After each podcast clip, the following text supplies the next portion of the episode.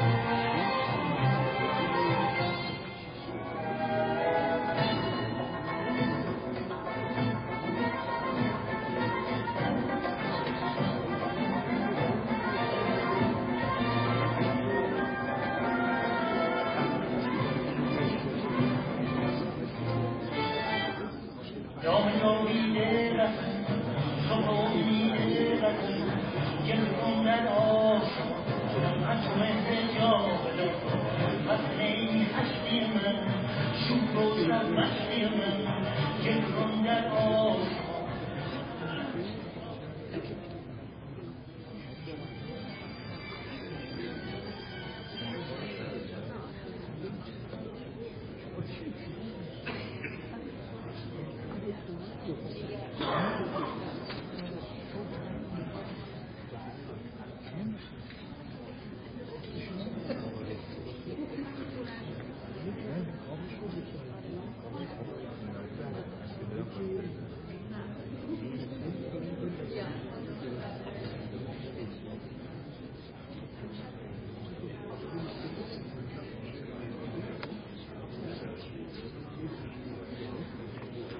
با اجازه شما دوستان ارجمندمون اجازه بفرمایید یک بعضتون برسونم که تبلیغات کوچکی داده شد.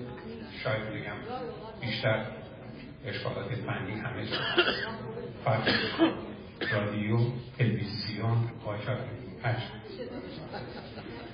خود نادر عزیزم چون پشت نشسته می‌دونه مشکلات فنی یعنی چی. و اجازه بفرمایید که از دو پنلیست گرامی دیگر دعوت رو کنم که تشریف بیارن. از جناب آقای توکلی که از کردم خدمتتون موسیقیدان برگزیدگی هستن استاد موسیقی هستن و همچنین از بابک شکراتی نازنین دعوت کنید که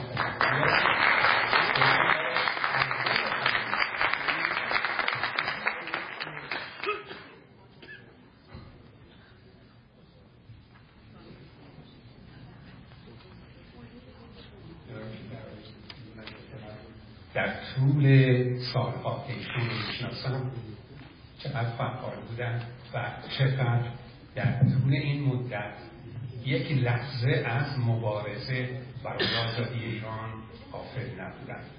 اکنون در کانادا هستم و خوشحالم که امروز توفیق دیدار ایشون رو پیدا کردم. خواهش می‌کنم. درود بر سپاسگزارم دارم من قبل از اینکه صحبتام رو آغاز بکنم نیاز هستی که نکته رو اشاره بکنم دوست گرامی آقای قانعتر داشتن راجع به مسئله کودتا و مقاله‌ای که ایشون نوشتن در اون توضیح دادن ممکنه سوء تفاهمی پیش اومده باشه برای عده از دوستان که انگار گفتمان میده که ایشون رو شاهزاده داشتن واسه از این استفاده کنم تاثیر رو ایشون به مقاله داشتن ما در دنیای بسیار پیشرفته و در این حال پیچیده زندگی می‌کنیم که این پیچیدگی شامل همه میشه. ابعاد اقتصادی فرهنگی اجتماعی و سیاسی. موضوع صحبت من بخش سیاسی و به خصوص بخش انتخاب رهبری خواهد. تا صد سال پیش شاید تا پنجاه سال پیش شاخص هایی که ما با اون رهبرها رو انتخاب می‌کردیم شاخص های مشخصی میدن از اونجایی که پیچیدگی در اجتماع وجود نداشت تشخیص اونها کار راحت بود. شجاعت فروتنی تواضع از خودگذشتگی صداقت و بیروزاری این به معنی نیستش که همه رهبرهایی که انتخاب شدن دارای این خصوصیات بودن ولی با این ابزار سنجیده می‌شدن. اما با پیچیدگی که در جامعه کنونی پیش اومده متاسفانه انقدر ابعاد مسائل سیاسی پیچیده و عمیق هستن که این ابزارها بر اساس تحقیقات علمی و روانشناسی که صورت گرفته شاخص های باقیمونده نیستن و شاخص های جدیدی وجود دارن که باعث تعجب ما خواهد شد اگر خدمتتون ارز کنم. من جمله از این شاخص های جدید غرور هست خودشیفتگی هست پرخاشگری هست و عدم درک محدودیت های فردی و توانایی ها و بسیاری از مسائل دیگه. ما در مسیری قرار داریم. امروز به خصوص برای ایران که متاسفانه خصوصیاتی برجسته میشن توسط رسانه ها که باعث میشه که افراد ناشایسته یا ما اونها رو انتخاب بکنیم یا انتخاب اونها به ما تحمیل بشه. برای خیلی نیاز هستش که ما آگاه باشیم به خصوصیت که رهبر خواهد و پیچیدگی مسائل سیاسی که پیش رو ما هست. من یک مثال می‌زنم خدمتتون قضیه کمی روشنتر بشه. در سال 2000 میلادی 23 سال پیش یک قرارداد توافقنامه اقتصادی بین روسیه ایران و هند به امضا رسید که این این قرارداد توسط روسیه ارائه شده بود. هدف از این قرارداد پیدا کردن یک بازار جایگزین برای صادرات انرژی روسیه بود در صورتی که روسیه نتونه مبادلات اقتصادش رو ادامه بده با کشورهای اروپا. الان از این دقیقا چند دقیقه بشه دوبار می‌کرده این قرارداد مجموعی بود از راههای ارتباطی که از سمت بود شروع به که شمال غربی روسیه است. ادامه پیدا می‌کرد می‌رفت بغداد جنوبی روسیه از اونجا از طریق دریای خزر به باکو به همجا طریق زمینی به باکو از اونجا به آستارا بندر انزلی به جنوب ایران در چاه بهار و بندر عباس از اونجا در نهایت به بومبئی می‌رفت. هند. پیچیدگی این قرارداد اقتصادی تاثیراتی بر مسائل سیاسی ایران می‌ذاره. خیلی براتون جالبه که ببینید. به عنوان مثال از زمانی که اشغال اوکراین توسط روسیه صورت گرفته صادرات نفت روسیه به هند چهار برابر افزایش پیدا کرده. هند از طریق همین راه تلاش می‌کنه که در چهار بهار دستیابی پیدا بکنه به بندر انزلی و از اونجا بتونه صادرات کالا داشته باشه به کشورهای آسیای مرکزی. که این هیچ مرزی به اونها نداشته. آسیای مرکزی در سلطه اقتصادی چین قرار داره. چین و هند رقبای یکی هستن. روسیه برای اینکه خودش رو شرایط اقتصادیش رو حفظ کنه از منابع دریای خزر منابع مشترک منابع بخش متعلق به ایران هست. اون منابع رو داره قارت می‌کنه به هند میفرسته. هند کالای ارزون تولید می‌کنه تبدیل میشه به یک تهدید امنیتی برای چین.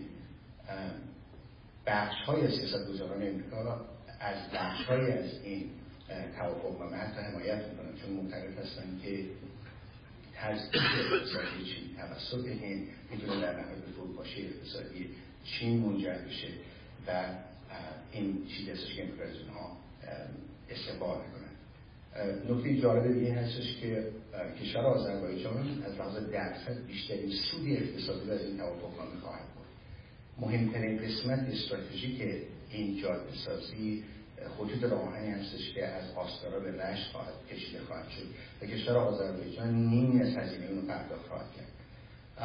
اینا فقط یک درصد از پیچیدگی مسائل سیاسی بود که خدمتتون عرض کردم. حالا شما فکر بکنید بخش از اپوزیسیون به دنبال این هستند نیروهای تجزیه طلبی رو تحریک بکنن و وارد مقابله با جمهوری اسلامی بکنن در که شما می‌بینید بیشترین سود اقتصادی از این قرارداد به لحاظ درصدی کشور آذربایجان داره می‌بره و هیچ تصمیمی نداره که اتفاقا از این نیروهای تجزیه طلب بخواد بر برای براندازی جمهوری اسلامی استفاده بکنه. جمهوری اسلامی تنها کارت اعتباری که برش باقی مونده این هستش که برمیگرده اگر ما سقوط بکنیم بعد از اون ایران تجزیه میشه. تنها چیزی که این مونده عاملی که می‌تونه باعث بشه این توافق با من سمت باشه این هستش که واقعا ایران تجزیه بشه. برای مجموعه اینا که کنار هم می‌ذاریم می‌بینید که توافق اقتصادی می‌تونه چقدر ابعاد پیچیده ای داشته باشه به شکل اشکال مختلف سیاست ایران رو تحت تاثیر قرار بده. این چیزی هستش که شاید اکثریت جامعه وقت اون رو نداشته باشن که بخوام بهش بپردازن. وقتی از این منظر به قضیه نگاه می‌کنیم می‌بینیم که چقدر ایمنی میشه بعضی از شعارهایی که افرادی میرن عنوان مثال انقلاب رو می‌خوان صادر بکنن یا انقلاب ایران رو می‌خوان گره بزنن به انقلاب کشورهای دیگه مثل ونزوئلا روسیه یا غیر یا که در پشت یک ایدئولوژی داره به کشور خاص مجموعه این عدم داشتن دانش سیاسی و عمر سیاسی با اون خصوصیات که خدمتتون عرض کردم خصوصیات ناشایستگی یک بسگی هست. یک دستور پخت هست برای فاجعه ملی ما نمی‌تونیم این رو متحمل بشیم. برای به دو پیوستن یک انقلاب همیشه نیاز هست به یک آلترناتیو. جامعه ایرانی آلترناتیو خیلی مشخص داره و اون دستاوردهای خاندان پهلوی هستش. چه از لحاظ اقتصادی چه از لحاظ اجتماعی چه از لحاظ فرهنگی چه از لحاظ سیاسی. و وقتی این دستاوردها نگاه می‌کنیم می‌بینیم که ذره ذره اونها تنیده شده در بازیابی غرور ملی بود که برای شاید قرنها مورد اهانت قرار گرفته بود. همین دستاورد ابزار سنجش ناکارآمدی جمهوری اسلامی هم بوده. بنابراین یک آلترناتیو یک جایگزین کاملا ملموس و مشخص هست برای جامعه ایرانی. در این حال ما راجع به نهاد پادشاهی صحبت می‌کنیم که نهادی هستش که پیش در تاریخ ما داره. به عنوان اولین ملتی که حکومت حکومت نوین رو به وجود آوردیم شناخته میشه هر دو اینها اعتبار خیلی زیادی رو به شخص شاهزاده رضا پهلوی میده. اما وقتی خصوصیت و character های خود ایشون رو در طی همین سالها نگاه می‌کنیم ببینیم چه character هایی هستن. ایشون انسان متواضع بودن. ایشون همیشه منافع ملی رو برتری دادن بر منافع شخصی خودشون. ایشون حاضر بودن با مخالفان خودشون برای منافع ایران پای میز مذاکره بشن. ایشون همیشه صداقت داشتن ایشون همیشه پاکدامنی ملی داشتن. و وقتی به اون تحقیقات اجتماعی نگاه بکنیم شاید ایران اگر تنها کشوری نباشه که هنوز بر اساس همون های قدیمی به دنبال رهبر خودش میگرده قطعا یکی از معدود کشورهای جهان است. من شخصا فکر می‌کنم علت اون هستش که در چهل و سال گذشته سیری که جمهوری اسلامی برای ما به وجود آورده ما همه جور شعبت بازی سیاسی دیدیم و به ظاهر به نظر اینطور که ملت نیستیم که اضافا فقیر بخوریم بنابراین انتخاب کاملا مشخص داریم. اما این اعتباری که جامعه ایرانی چه به لحاظ عملکرد شاهزاده رضا پهلوی چه به لحاظ نهاد در همونطور که از کردم دستاورد و کارنامه سیاسی خاندان پهلوی اعتباری هستش که قابل تفکیک نیست. این رو جامعه ایرانی به کرات نشون داد. این اعتبار متعلق به ایشون این به این معنی نیستش که ما نمی‌تونیم از نیروهای دیگه استفاده ببریم به این معنی هستش که نیروهای دیگه باید جایگاه مشخص خودشون رو بر اساس وضع سیاسی خودشون بتونن پیدا بکنن. اگر این ترسیم بکنیم به احترام باید جایگاه خودشون در اونجا پیدا بکنن. باز خواهی و تلاش کردن برای گرفتن بخش از اعتبار شاهزاده اون اعتبار برای اونها باقی نخواهد ماند. و قطعا ملت ایران به کرات همونطور که از کردم ثابت کرده که اون رو ضعف خواهد کرد. در این حال بخش های از جامعه هستن که همیشه به دنبال انتخاب رهبر هستن که اونها رو به مقصد خودشون برسونه اما اون چیزی که پادشاهی خواهان خلاف تمام تبلیغات 44 ساله بهشون دادن اون قسمتی از جامعه هستن که همیشه برای مقصد رسیدن نقش خودش رو پذیرفتن و در اون برای رسیدن اون تلاش کردن. من مطمئن هستم همه شما از که اینجا تشریف دارید همه از که در آنلاین با ما همراه هستن. از اون بخش جامعه هستن و همینطور خود من به امید آزادی. سپاس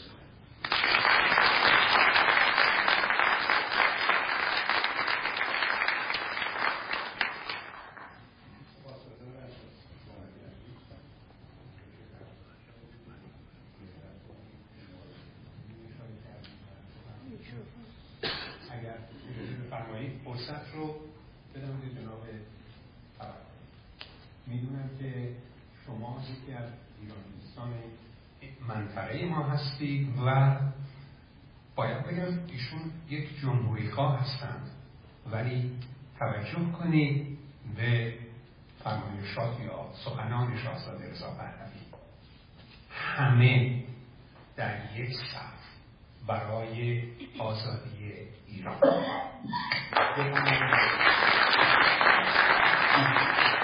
هر برادر با احترام دارم خدمت همه عزیزان عزیز بزرگ البته ایشون من رو جمهوری خواه معرفی فرمودن شاید بیشتر توی عنوان یک شهروند آمریکایی طرفدار اسم جمهوری خواه باشم بیشتر نزدیکتر باشه چون من برای ایران اینجام و برای من یک دموکراسی پارلمانی مهمه. حالا چه در شکل جمهوری و در, در شکل پادشاهی.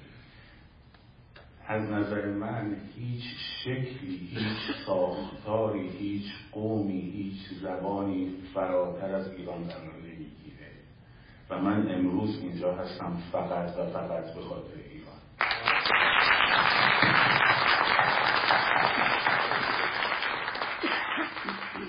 نقطه شروع انقلاب ایران رو چرا اسمش رو انقلاب می‌ذارم؟ چون انقلاب موقعی اتفاق میفته که شکاف بین ایدولوژی حاکمیت و آن چیزی که مردم می‌خواهند به عنوان سبک زندگی یا آمال آرزوهای خودشون به حدی زیاد میشه.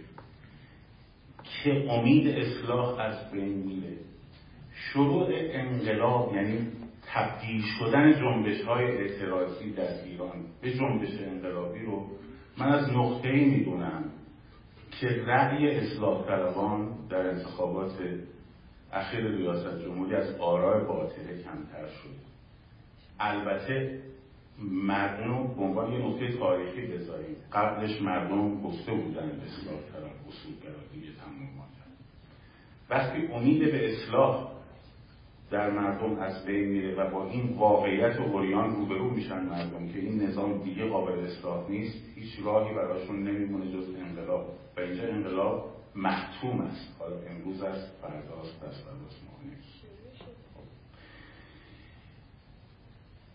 نکته بعدی یک اشتباهی که در ذهن همه ما فرو کردن در ذهن خیلی از ماها که باید یک اعتلافی شکل بگیره که همه پسندها سلیقه ها قومیت ها نژادها اصطلاحات خودشون ملیت ها همه رو نمایندگی بکنه تا بتونه انقلاب رو رهبری بکنه یا هدایت بکنه.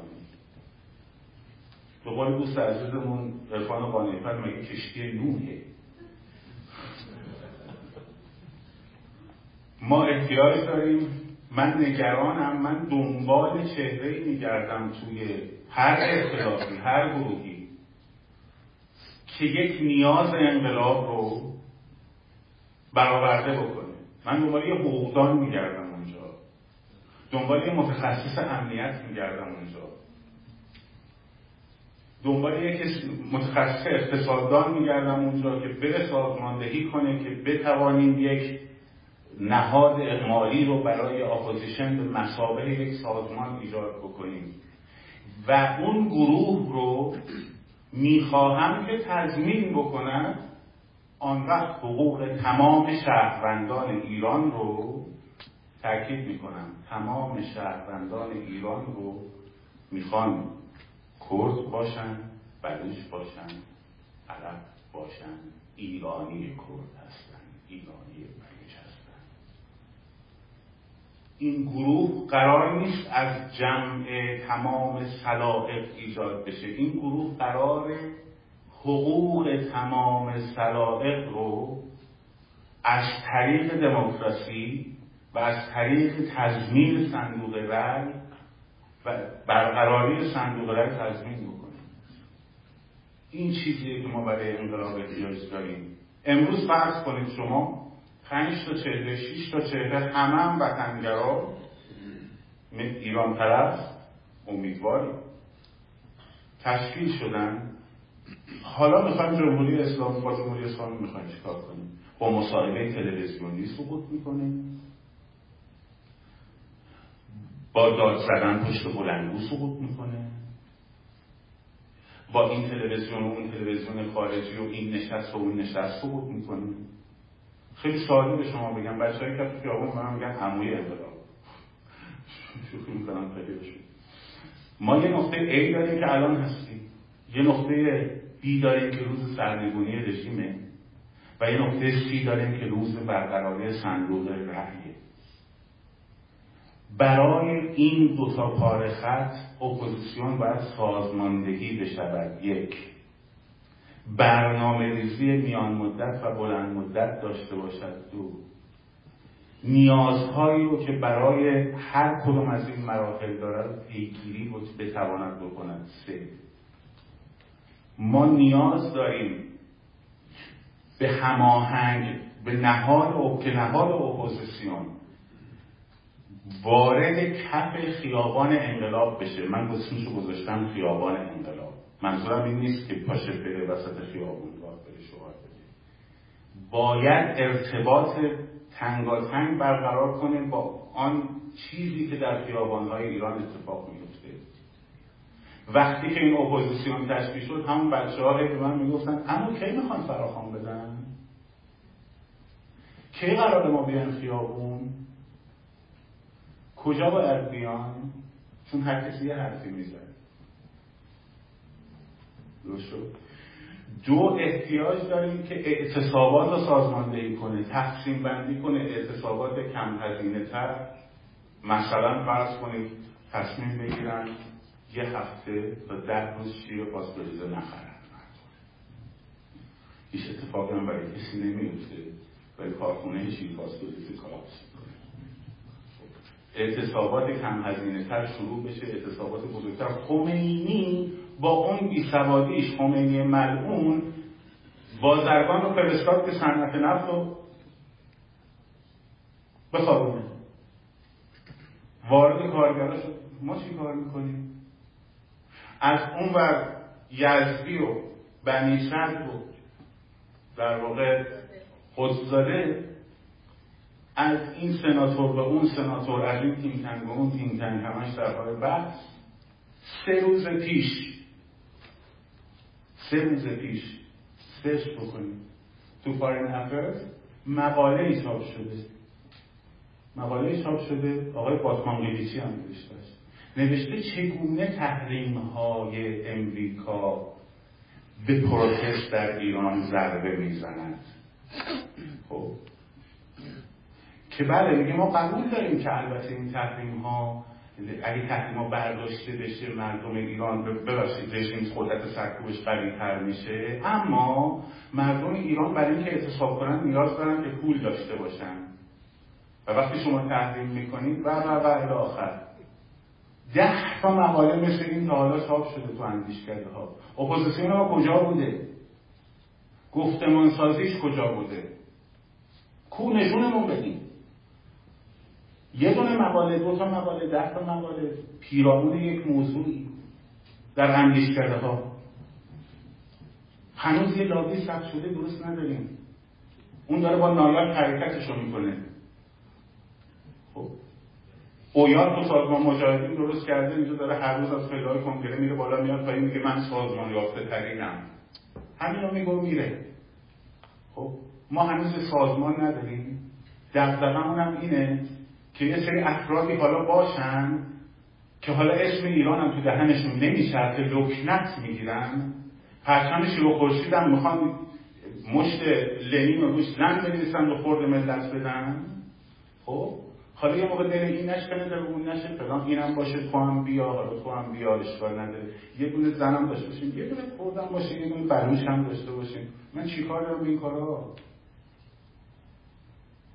من می‌خوام کسی که می‌خواد کمپین های اقتصادی رو طراحی بکنه یه آدم متخصص باشه یه تیم متخصص باشه. برای من چه فرقی می‌کنه اون کرد باشه لر باشه بلوچ باشه؟ مگه من یه ارکستر درست می‌کنم؟ میگم یه نوازنده تار گیلانی دارم حالا برم یه کمانچه زن لر پیدا بکنم. ای بابا سنتورزنمون که دوباره اصفهانی شد حالا چیکار بکنیم؟ گرفتیم گرفتیم و همین که حقنه کردن از طریق تلویزیون ها به در مخ مردم ایران. باید نماینده همه سلیقه ها باشد. کاش که به اینم عمل می‌کردن. کاش که به اینم عمل می‌کردن. نماینده پادشاهی ها کو در منصور من اینجا من اینجا باید حقوق پادشاهی ها دفاع بکنم. خب؟ نماینده مگه نگفتید همین سلیقه ها باشه؟ مگه نگفتید همین سلیقه ها باشه؟ چی شد؟ شاهزاده رضا پهلوی توییت کردن گفتن ما نامه که من خودم هم بهشون نامه داده بودم. و نامهای ادهی رو معرفی کردیم به این اعضای منشور. امیدوارم این خبر درست نباشه ولی اگه درست باشه. و کسی اونجا به تو کرده باشه باید گردن بگیر نمی‌تونه سرشو بندازه پایین بگه من نبودم دستم بود. باید بگه من حامد اسماعیلیون با این آقای مثلا نجفی که پیشنهاد شده به این دلیل مخالفم. نمی‌تونه فرار کنه. حق نداره فرار بکنه. که بعد وقت باید پرسید که تو رو به کی گفته که بیایی تو از کجا نمایندگی می‌گیری؟ ببینید یه موقع هست. یه موقع هست. مثل انقلاب چکسلواکی ما یه شکلی داریم به اسم دوبچک الکساندر دوبچک 1968 در کل حزب کمونیست بهار پراگ رو درست می‌کنه که بعد با اون وضعیت ارتش شوروی میاد و اینو می‌بره فلان میره تو براتیسلاوا خب؟ اسلوواک ها دور اون جمع میشن. از اون ور واتسلاو هاول رو داریم در پراگ که 1977 منشور 77 درست می‌کنه که این تبدیل میشه به گروه اتحاد ملی. یه گروهی هم دور و بر دوبچک اسلوواک ها جمع میشن. بعد اینا میان با هم متحد میشن. چرا؟ چون که اسلوواک ها نمایندهشون رو دوبچک انتخاب کردن.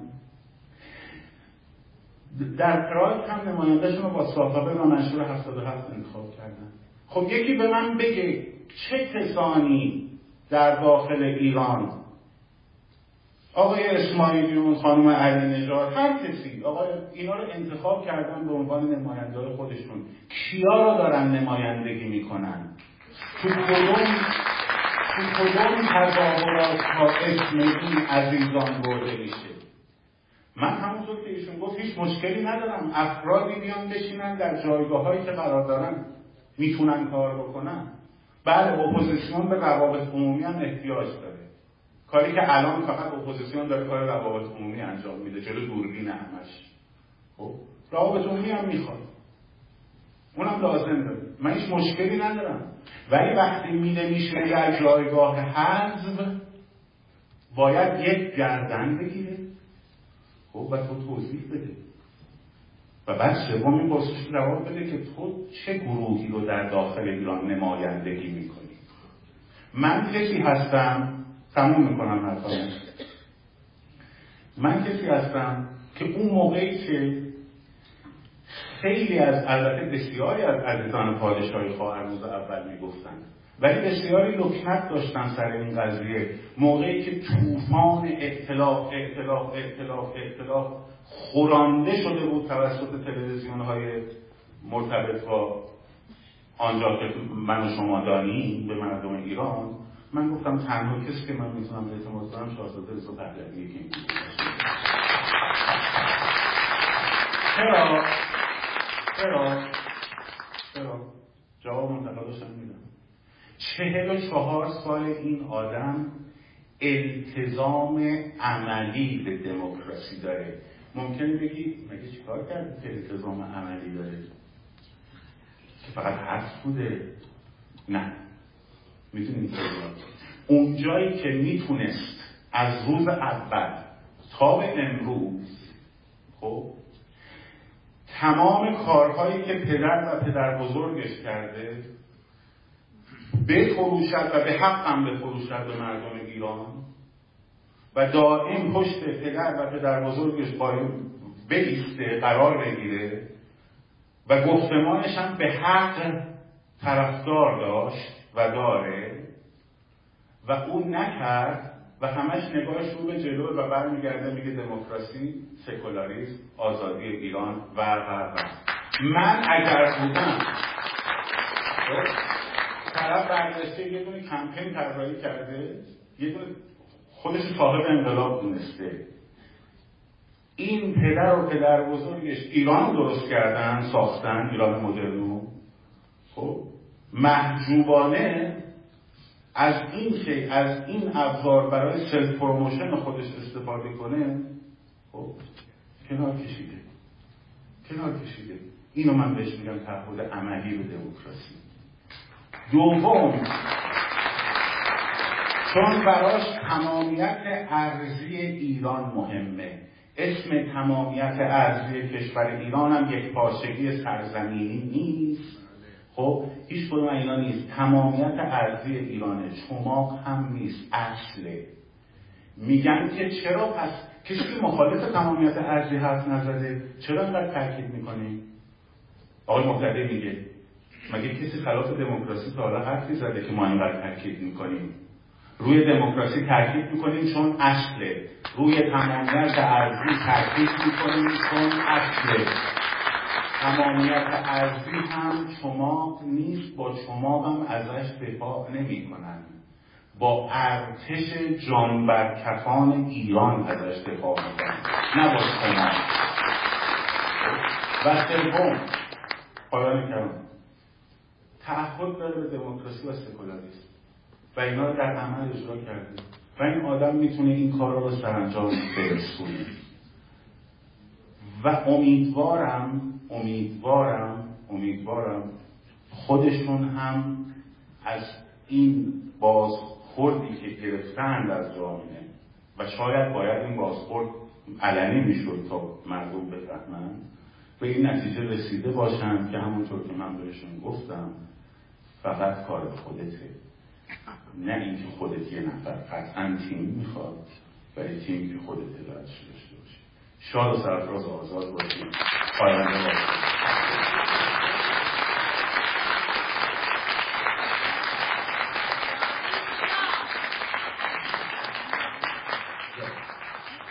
از جناب شکرامی و همچنین جناب توکلی ممنون هستم. باید یادآوری هم کنم که جناب توکلی عزیز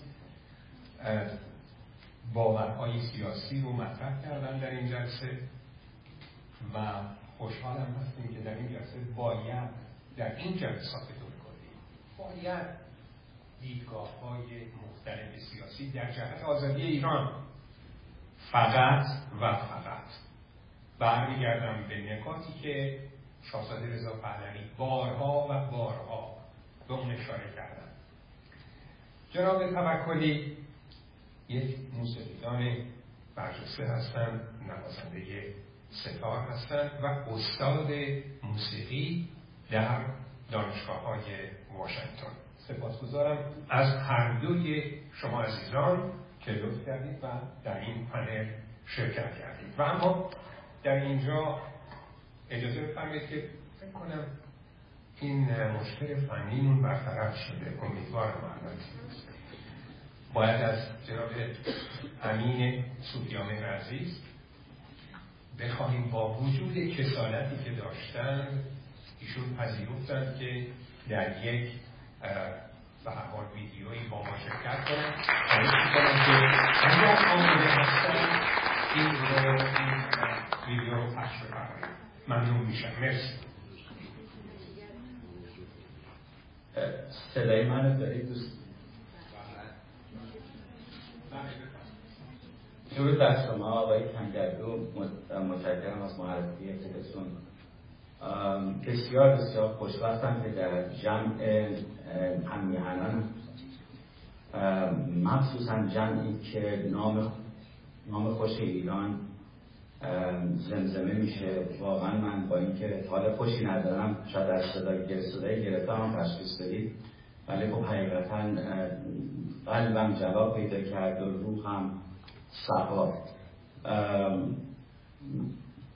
من می‌خواستم در مورد این صحبت بکنم که در واقع پاسخ به چند تا بسیار شنیدید که گفتن که مشروط خواهان فاقد گفتمان هستند من روی مسئله کلمه های واقعا هم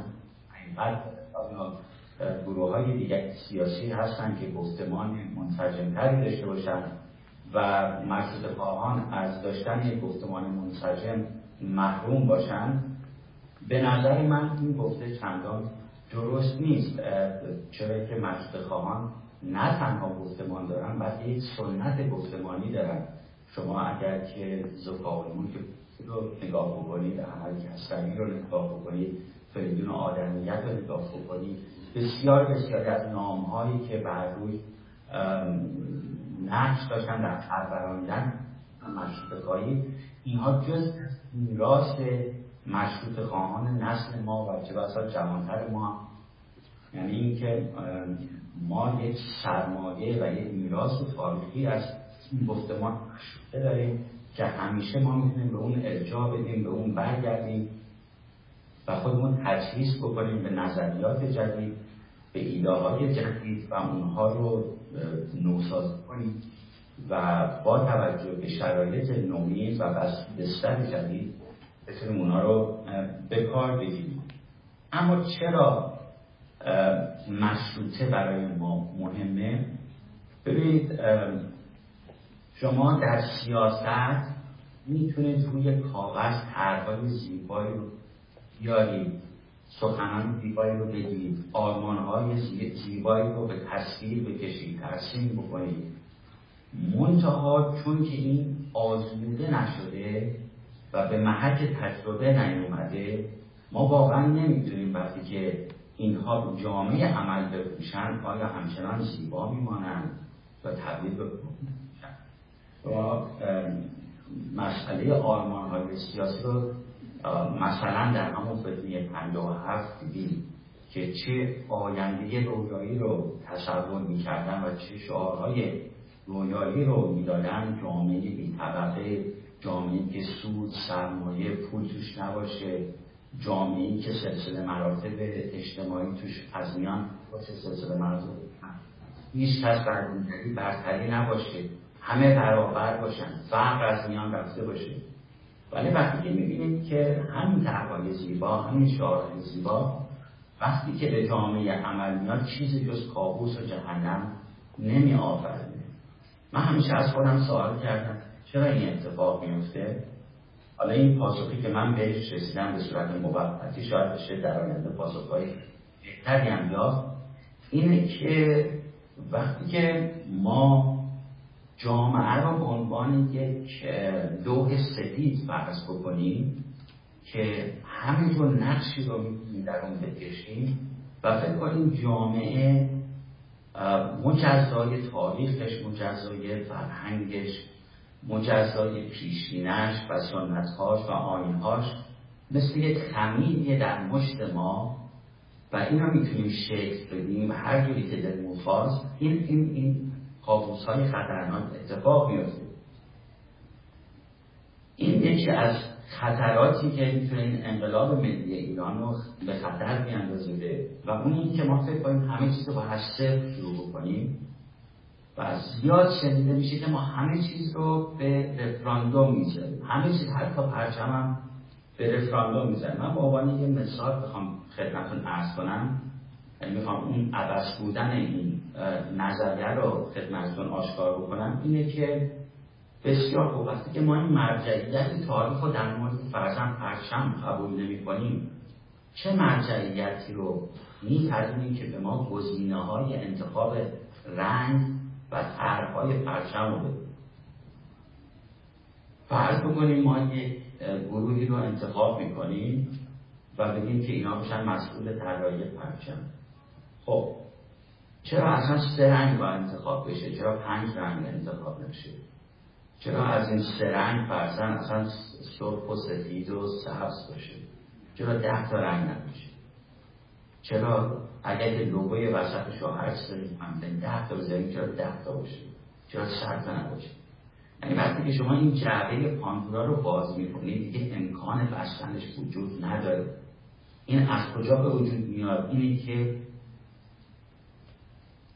ابتدا به ساکن بر اساس یک طرح اقلانی پیشینی و منتجه از واقعیت ما می‌تونیم تمام جامعه رو مهندسی بکنیم. این بسیار خطرناک من زیاد میشنوم. مخصوصا وقتی که با این هیجانات چپگرایانه پیوند خورده باشه می‌تونه به سرعت مردمی که آسیب دیدن و دنبال یوتوپیا هستن زیر فشار هستن درها دچار های روانی شدن به سرعت جذب این یوتوپیاده خطرناک بشه. خطری که یوتوپیا داره اینه که چون که غیر قابل بسلا تحققه ها زود سرخورده میشن و این جای سرخوردگی رو یا افسردگی میره یا یک خشم. و ما دچار یک نوع چرخه دوباره خشونت سرخوردگی میشه پس بنابراین به خاطری که ما از این مسئله از این خطر دوری بکنیم مشروطیت مهمه. چرا که مشروطیت یک سامانی بوده یک نظامی بوده یک سنت سیاسی بوده که ما به قول انگلیسی ها point of reference داریم. یعنی می‌تونیم با انگشت اشاره بهش اشاره بکنیم. اینو ما می‌خوایم این خوبی ها رو داشتیم این بدی ها رو داشتیم. خوبی رو می‌خوایم گسترش بدیم بدی رو بکاهیم ولی وقتی که شما فقط روی کاغذ باشه این point of reference رو ندارید دیگه نمی‌تونید بهش اشاره بکنید اینجاش اشکال داره اونجاش قویه. چون یه طرح خیالیه. هنوز عملی نشده. چیزی که ما مشروطه خواهان داریم تاریخ داریم تاریخی داریم که پاسخ داره. البته این, این, تاریخ بهش نبوده. منتها یک پروژه بوده در حال تکوین. و متاسفانه با فتنه پنجاه و هفت به تعریف افتاده و مختل شده.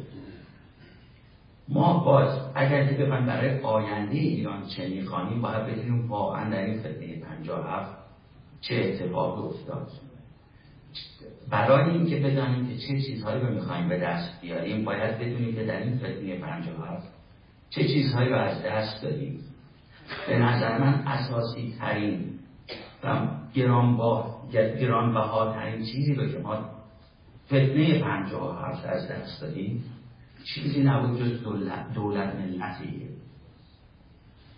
فتنه پنجاه هفت دولت ملت ایران رو در محراب اسلامگرایی و جهان روایی اینترناسیونال چپ قربانی کرد.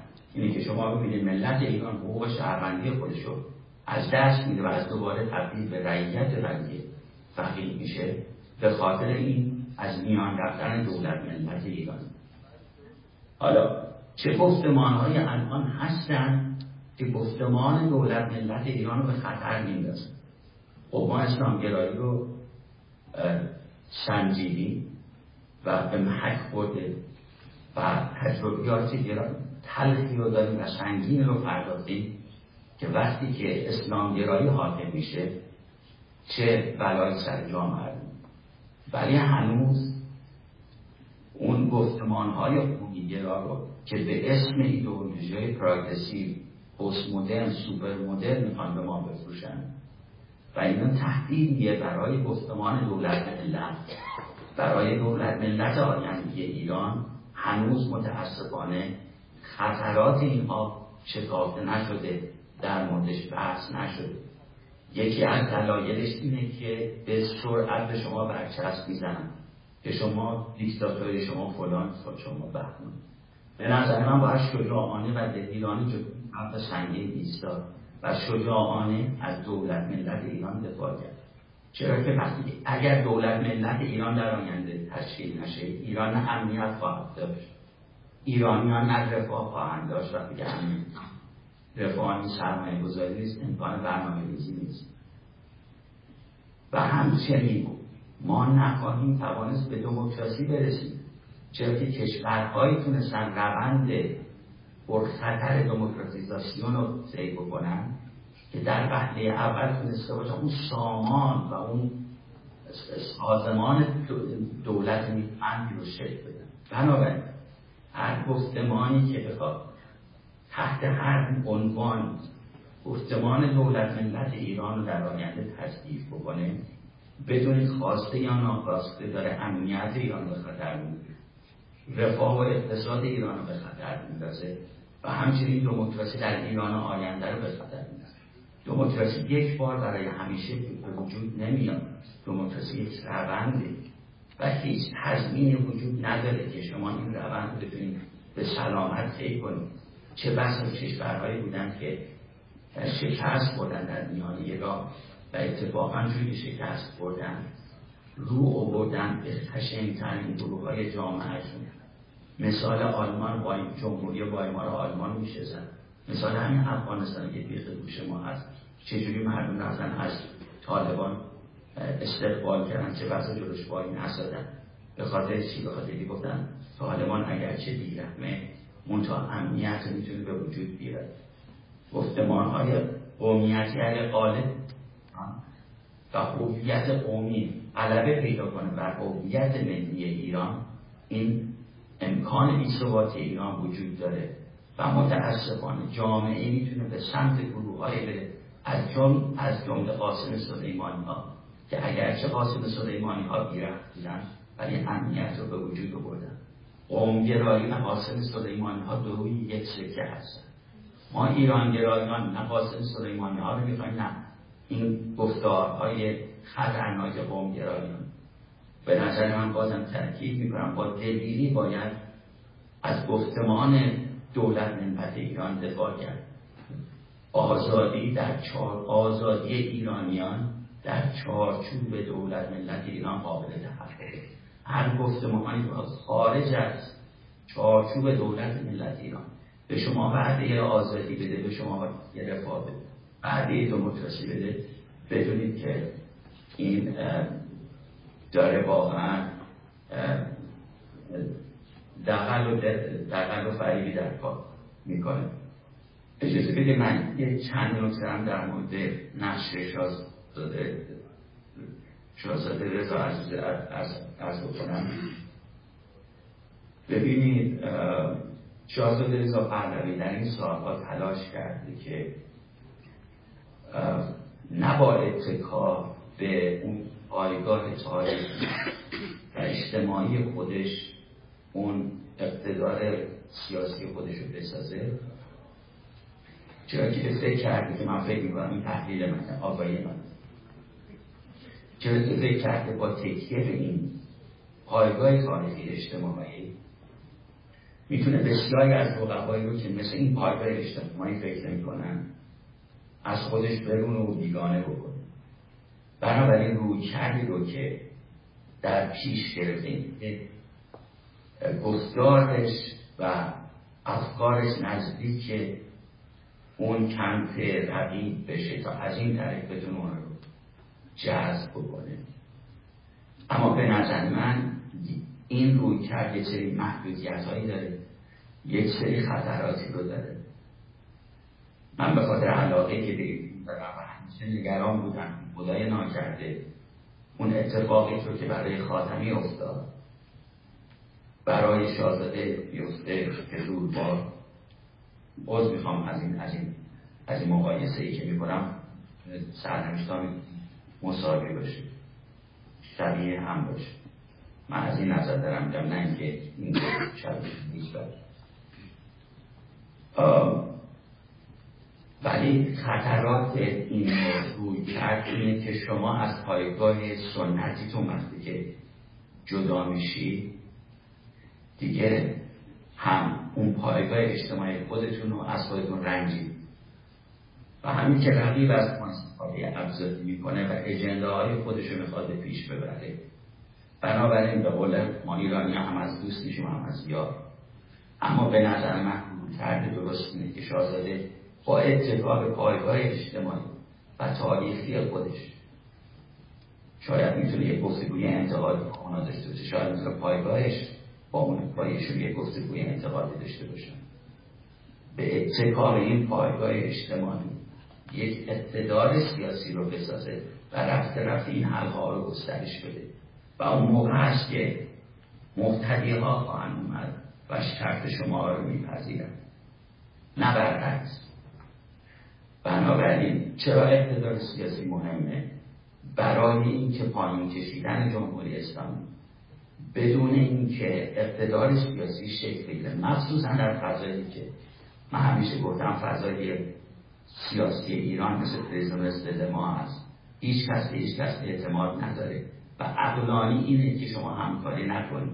کمترین هزینه همکاری اینه که در شما بشه یعنی که فکر کنید که مورد سوء استفاده قرار در این شرایط انسان ها با هم که همکاری نمی این شرایط معمولا موقعی به وجود میاد که حکومت های دیکتاتوری سر کارن. شما می‌دونید حکومت های دیکتاتوری اعتماد اجتماعی از درون منفجر می‌کنن.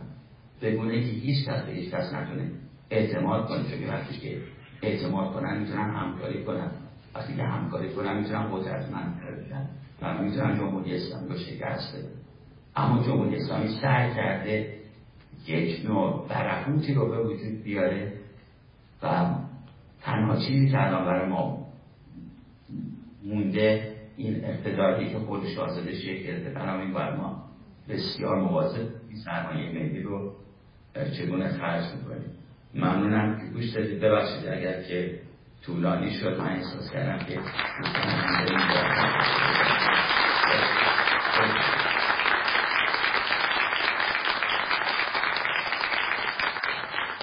سپاس فراوان از جناب امیر صوفی آمر که با وجود کسالت توانستن لطف کنن و در این آنلاین حضور پیدا بکنن و با ما باشن.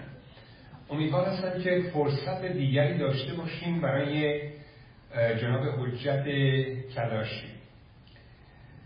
می‌دونید که الان اینجا ساعت هشت نیمه این گفتگو یا ایشون از طریق آنلاین با ما خواهند بود چون در آلمان هستن. لطف کردن و خواستن که در این جمع با ما باشند جناب حجت کراشی و خودشون و همسرشون سرکار خانم روشنک از فعالان سیاسی مشروط خواه هستند توجه کنید به نظرات آقای کرشی از دوستان گرامی سپاسگزارم که این وقت در اختیار من گذاشتن. خانم و آقایان خودم رو سعادتمند می‌دونم که امروز در خدمت شما هستم. تا سخنی در مورد مسئله رهبری و آینده با شما داشته باشم. و خواهم کوشید نشان دهم رهبری پاسخ به چه نیازی است و کوشش برای حل چه مسئله. اما قبل پرداختن به این موضوع دو نکته رو عرض بکنم. اولش اینه که من همیشه به خاطر داشتن دوستان خوب خودم رو خوشبخت می‌دونستم. الا امروز چون هرچی من می‌خواستم بگم رو دوستان به شکل کاملتر تمامتر و شیواتر بیان کردن مسئله بعدی اینه که در مورد چه صحبت نخواهم کرد؟ در مورد منشور و شوراش که به خاطر اینکه پشت سر بهتره که صحبت نشه.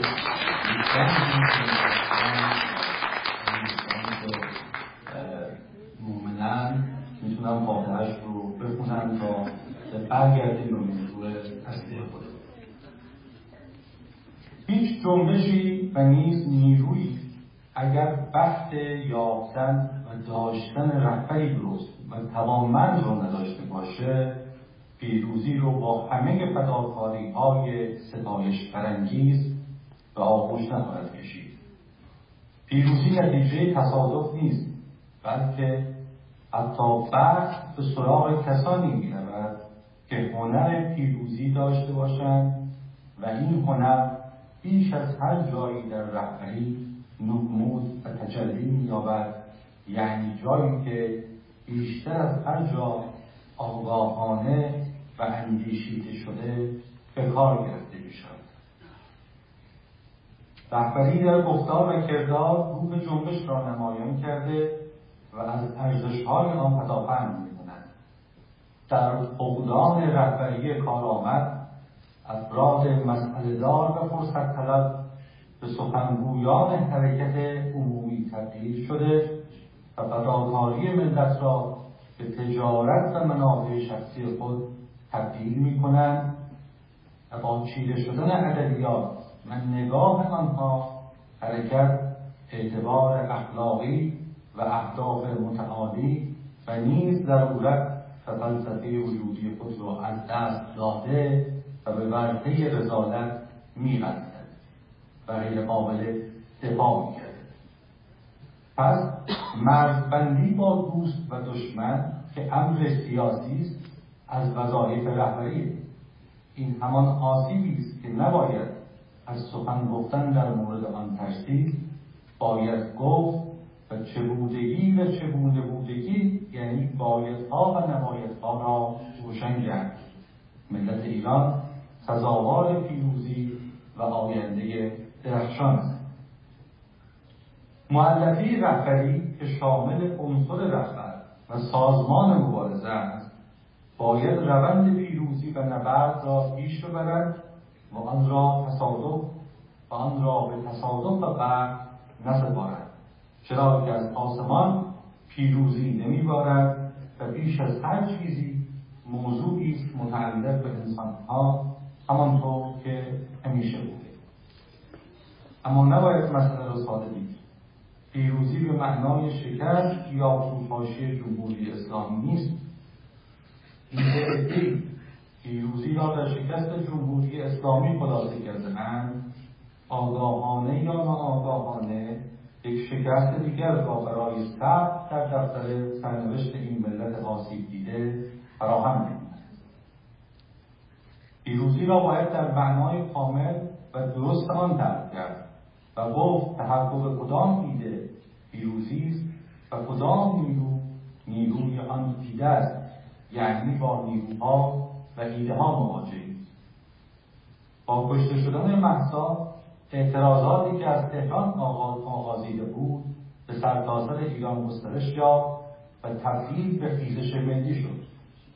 اما نمی‌توان آن را این خیزش شکوهمند و فداکارانه را منفرد گسسته بیریشه و عقبی اگرچه بسیاری چنین تلاشی می‌کنند یعنی میکوشند با بیریشه کردن و بیهویت کردن آن تمام توانایی های درونی و زایای زایا و پیشروندش را نابود کنند. دو شعبه انقلاب هفت در پی از میان برداشتن ملت ایران و دولت ملی ما بودند.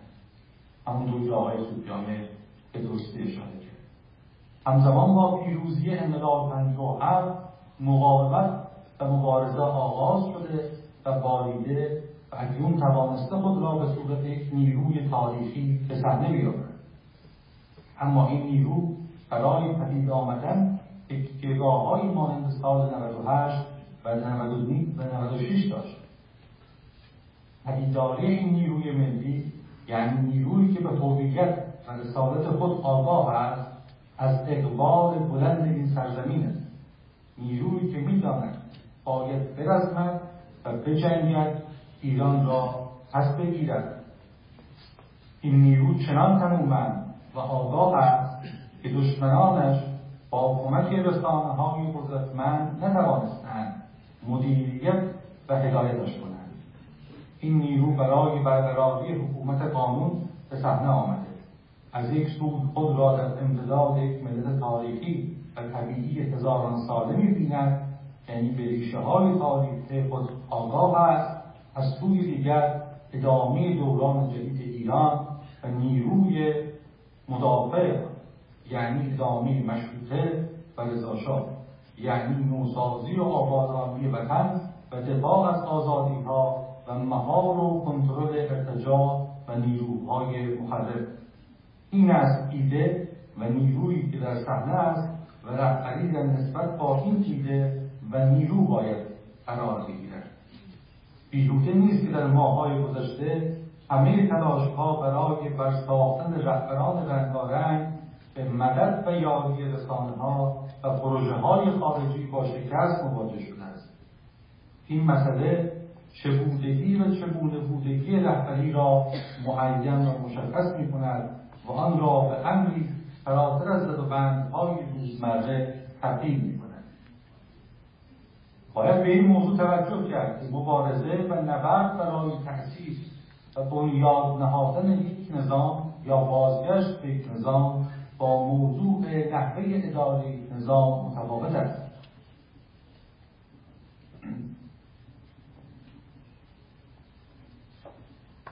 این دو از دو منطقه متفاوت تبعیت می کنند نمی شود بیرون یک نظام و بیش از پیروزی و بنیاد نهادن نظام نو الزامات مملکتداری دموکراتیک را که مبنای آن مشارکت همگانی است بر آن تحمیل کرد. ما نمی‌توانیم مبارزه را به مصالحه با نیروهای محرف و فاسد تبدیل کنیم. اکنون باید به این موضوع بازگشت که با نیرو و ایده که در جامعه هست و نبرد می کند سازمان مبارزه را باید جریان ملی و مشروط خاص سامان بخشد و با ایزاح منطقی که این نیرو را پدیدار کرده و روشن کردن ماهیت آن چه باید کرد یعنی ماهیت آن چه باید کرد رهبری را توضیح داد. بدون این فرایند رهبری به یک عنصر سیاسی روزمره که مشغول مقدار زیادی مذاکره است تبدیل خواهد شد. در ارتباط با این نیرو و آگاهی است با خود و آگاهی که با خود حمل می کند و در ارتباط با سازمان مبارزه رهبری می تواند نقش خود را روشنتر دریافته و اجرا کند. جریان پادشاهی مشروطه نمی‌تواند از این نقش تاریخی خود را به کنار بکشد. تعین بیرونیان ایده و نیرو به نظر من چیزی جز تحقق پادشاهی مشروطه نیست. پادشاهی شکل تاریخی یعنی سیاسی ملت ایران بوده است. پادشاهی مشروطه و نو شدن آن امر کهن و تا پادشاهی مشروطه نو شدن آن امر کهن و تاریخی است که نظام آزادی هاست. در نظام پادشاهی مشروطه شهروندان ایران با هم برابر هستند و قانون پشتیبان همه آزادی های شهروندان می مجلس خانه ملت است و بنیاد مشروعیت, مشروعیت قوانین و فرامین رضایت عمومی و خیر ملی است. آنچه فرایند نوسازی ایران در قالب نظام پادشاهی مشروطه را ناکام گذاشته است نیروهای مخرب در قالب آنارشیست و ارتجاع است. نقش رهبری در فهم این پیچیدگی در برقراری نفت بازسازی کشور در کنار پیشبرد مبارزه است. در واقع ماهیت رهبری پاسخ بازسازی کشور و تجدد و کنترل نیروهای مخرب و ارتجاعی امان می باشد. بر این اساسی که عرض کردم امیدوارم که در افق مبارزات ملت ایران جریان قدرتمند پادشاهی مشروطه بتونه نقش تاریخی خودش رو ایفا بکنه و مسیر پیروزی رو به روی ملت ایران باز سپاس دوباره دارم از دوستانی که این برنامه رو برگزار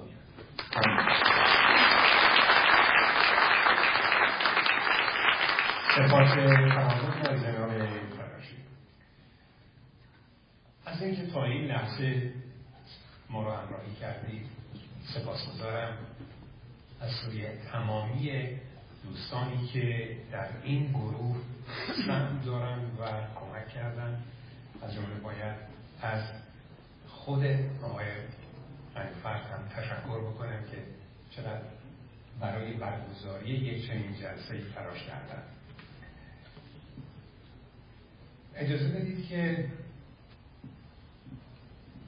در این قسمت اگر پیامی دیگری هست به من اطلاع بدید اگر پیامی نیست. دعوت بکنم که دوستان فرصت این رو داشته باشن تا با نمایندگان رسانه هایی که در اینجا حضور دارند گفتگو کنند و نظرات خودشون رو در ارتباط با این گرد همایی عنوان کنند. پس در اینجا با اجازه شما پایان میدیم به این قسمت از این گفتمان یا بهتر بگم این پنل هایی که شما ملاحظه فرمودید و خودتون کمک کردید به برگزاری آن سپاس گذارم